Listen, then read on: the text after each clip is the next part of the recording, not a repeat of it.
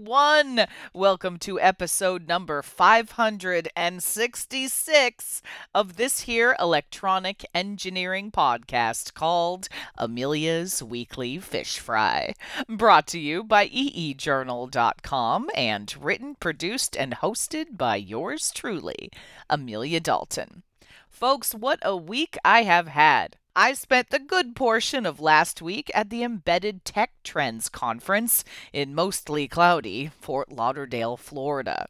This conference is an industry wide forum where suppliers of component, board, and system level solutions meet industry media like myself to discuss technologies, trends, and products.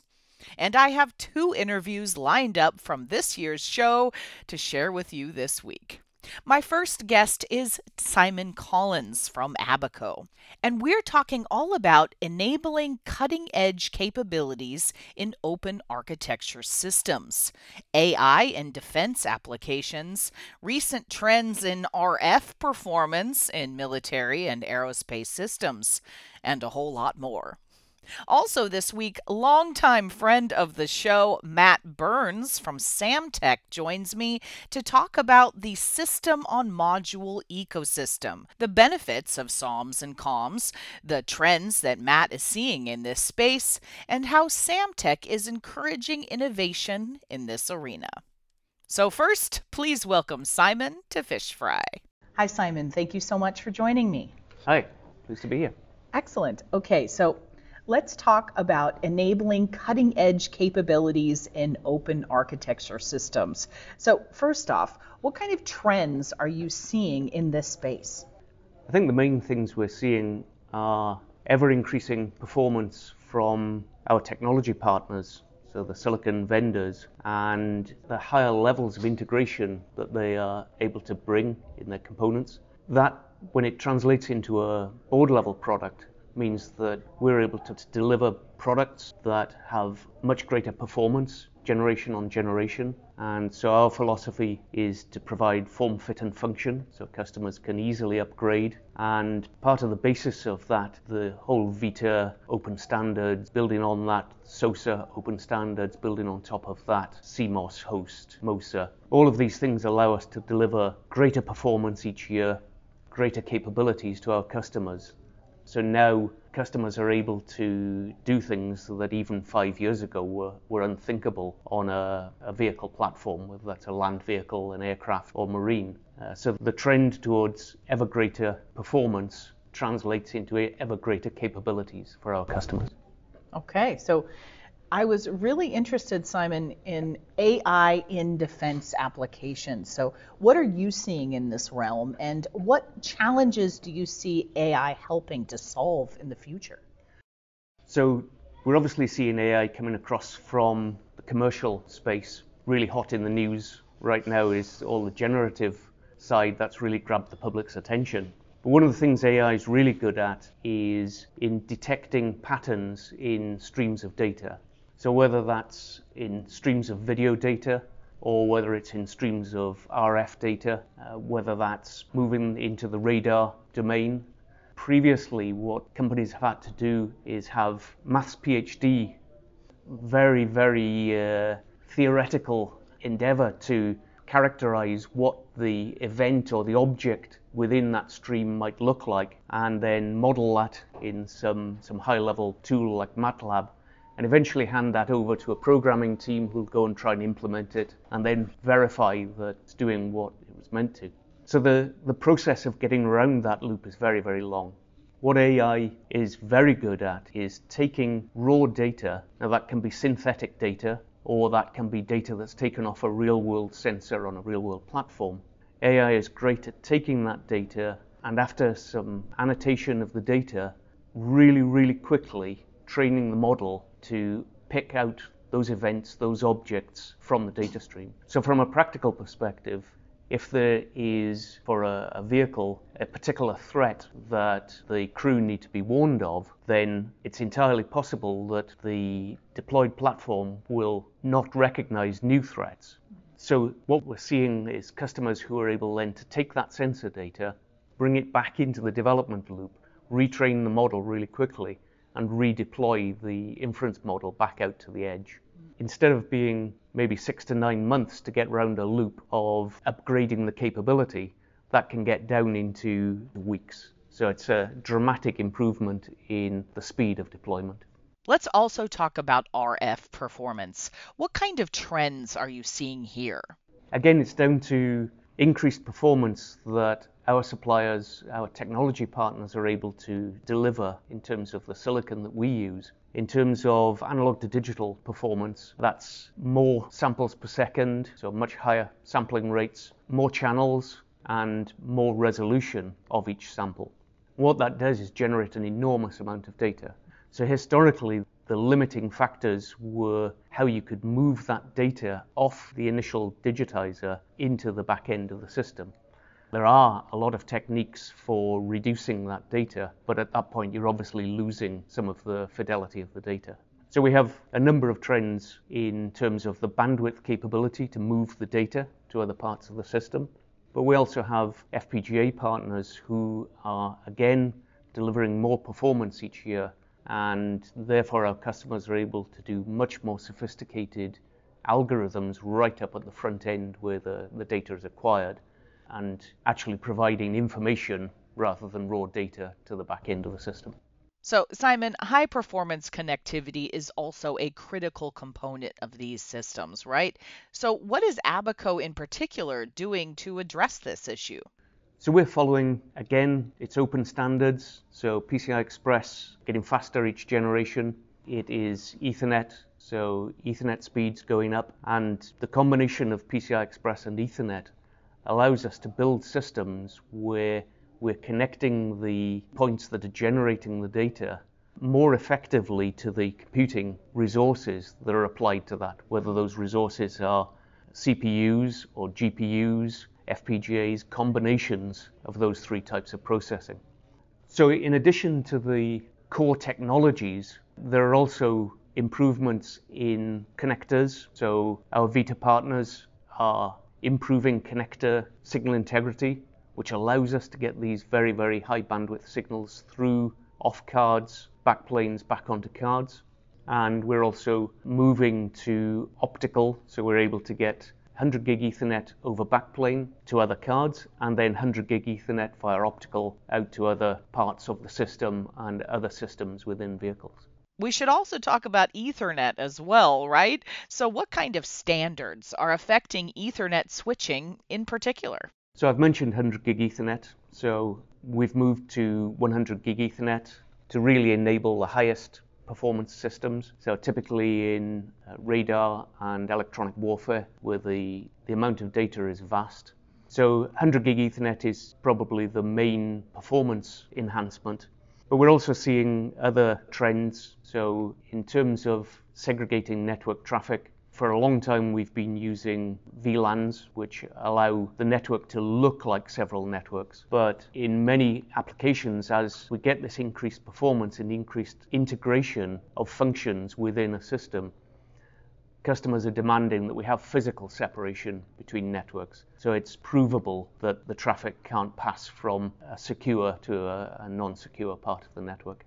So we're seeing these multi domain networks, and then within each network, we're seeing the need for time-sensitive networking, TSN, and that really allows for dedicated bandwidth to be reserved for particular communicating channels. So we can guarantee that when part of the system needs to communicate to another part, that that bandwidth is available and it isn't going to be swamped by other traffic from another channel. That's also that protecting the bandwidth, also in terms of having dedicated time slots in which to transmit.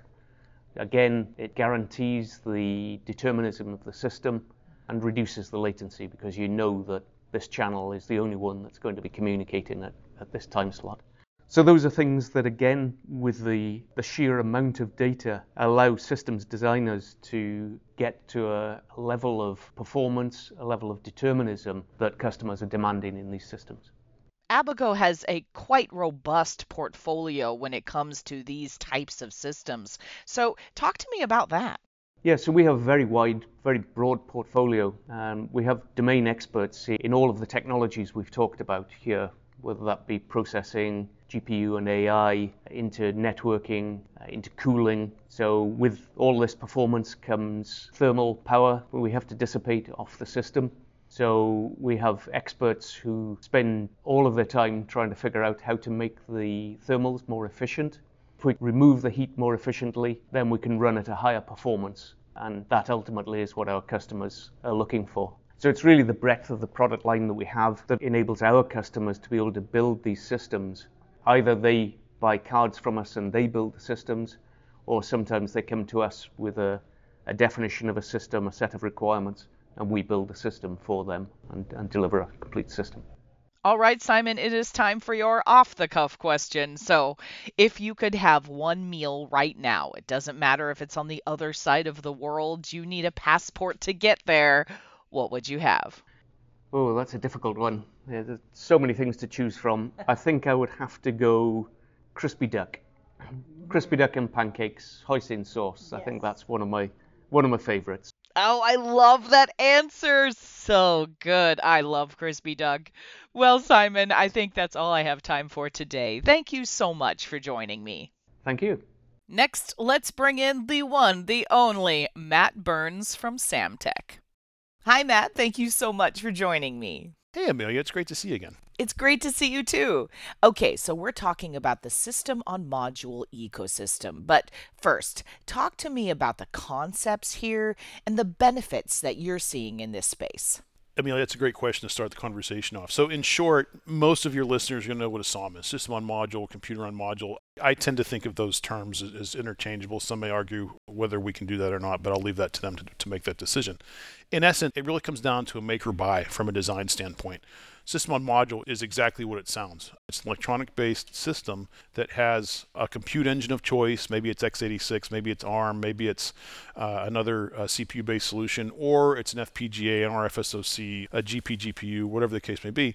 And it has all the necessary digital parts to make the system literally a single board computer. So that's going to include uh, you know the RAM, that's going to include the flash, that's going to include the I/O, that's going to include the sensors, that's going to include the power. And the reason why more and more OEMs are looking to SOMs and COMs is because of the fact of quicker time to market.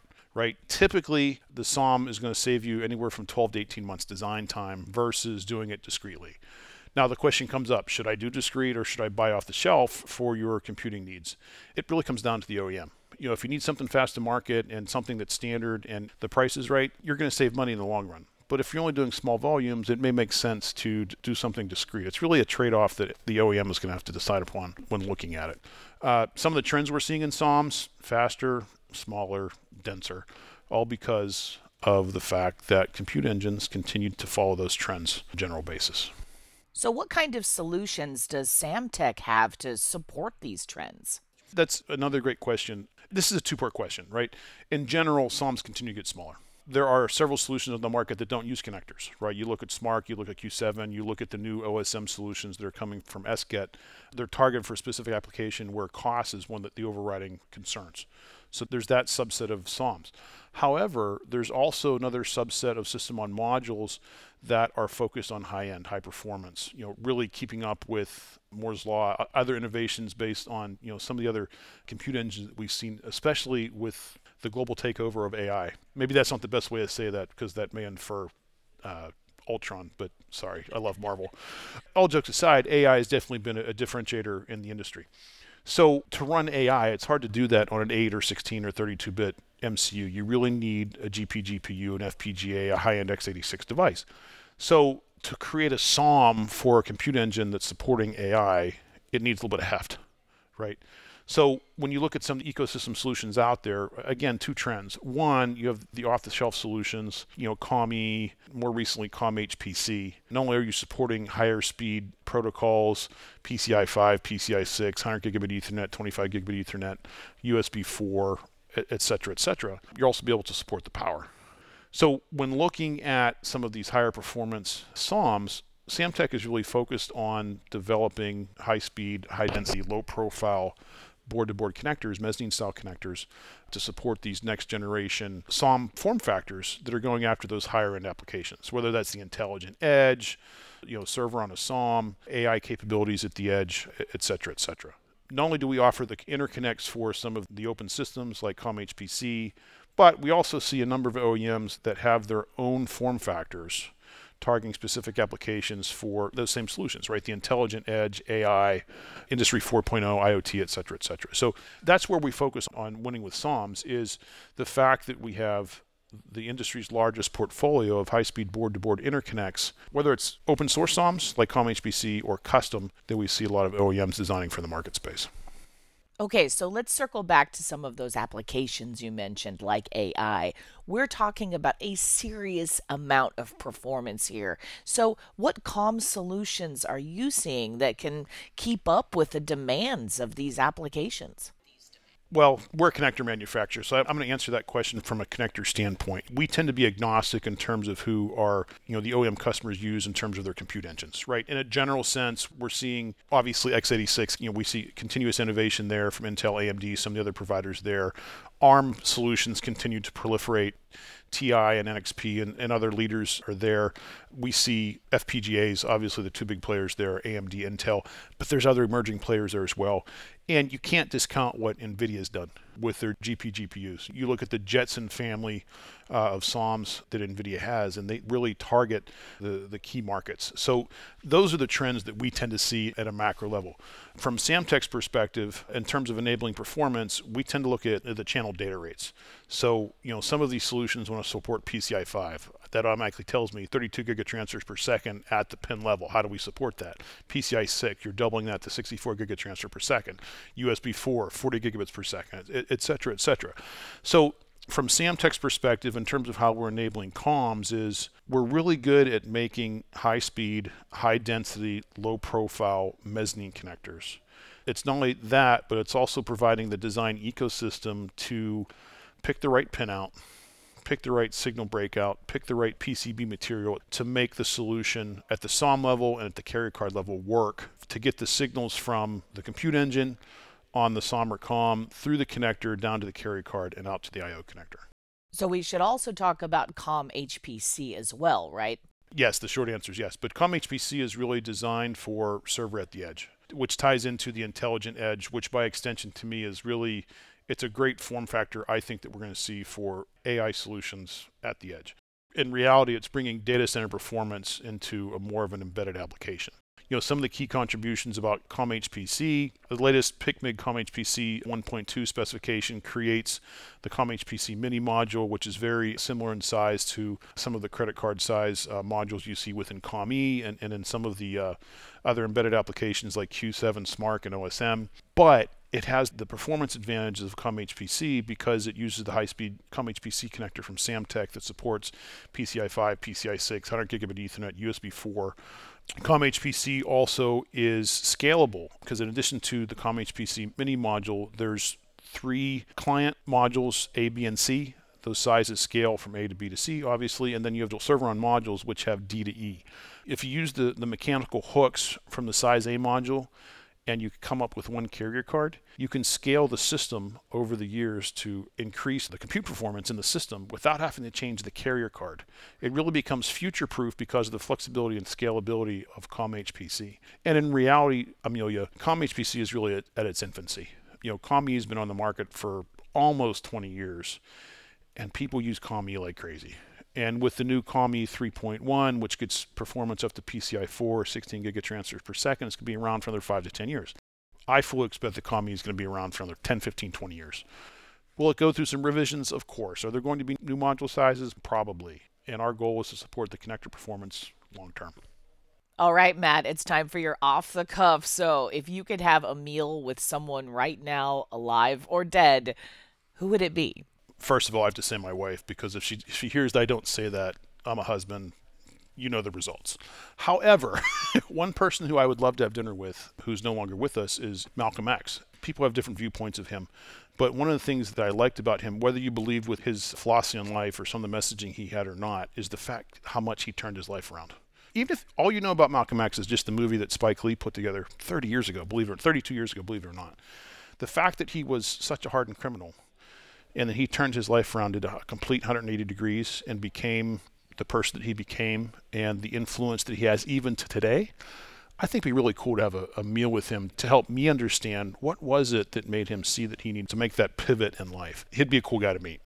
I love that answer. Well, Matt, it is always a pleasure speaking with you. Thank you so much for joining me. It's always good to see you, Amelia. Thank you so much, and I wish you future success in all your endeavors.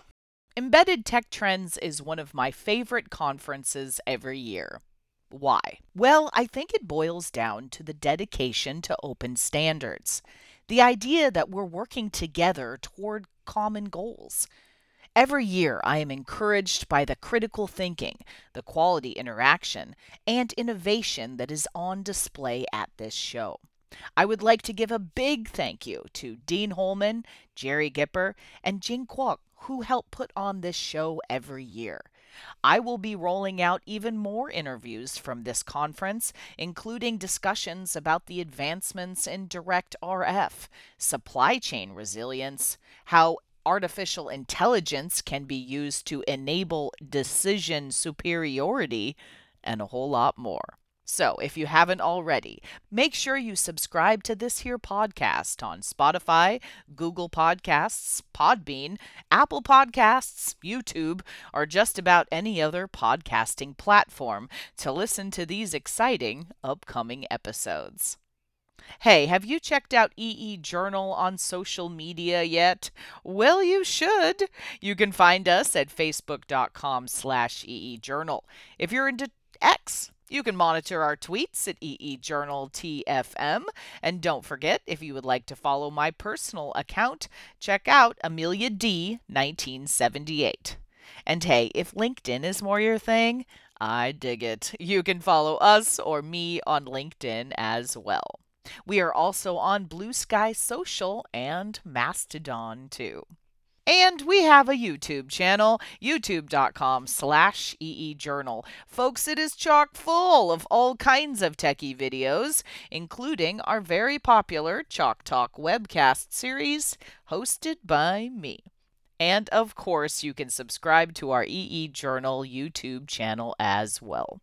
Thank you, everyone, for tuning in. If you know of any cool new technology or heck you just want to chat, shoot me a line at Amelia, that's A M E L I A, at eejournal.com, or post a comment on our forums on EE Journal.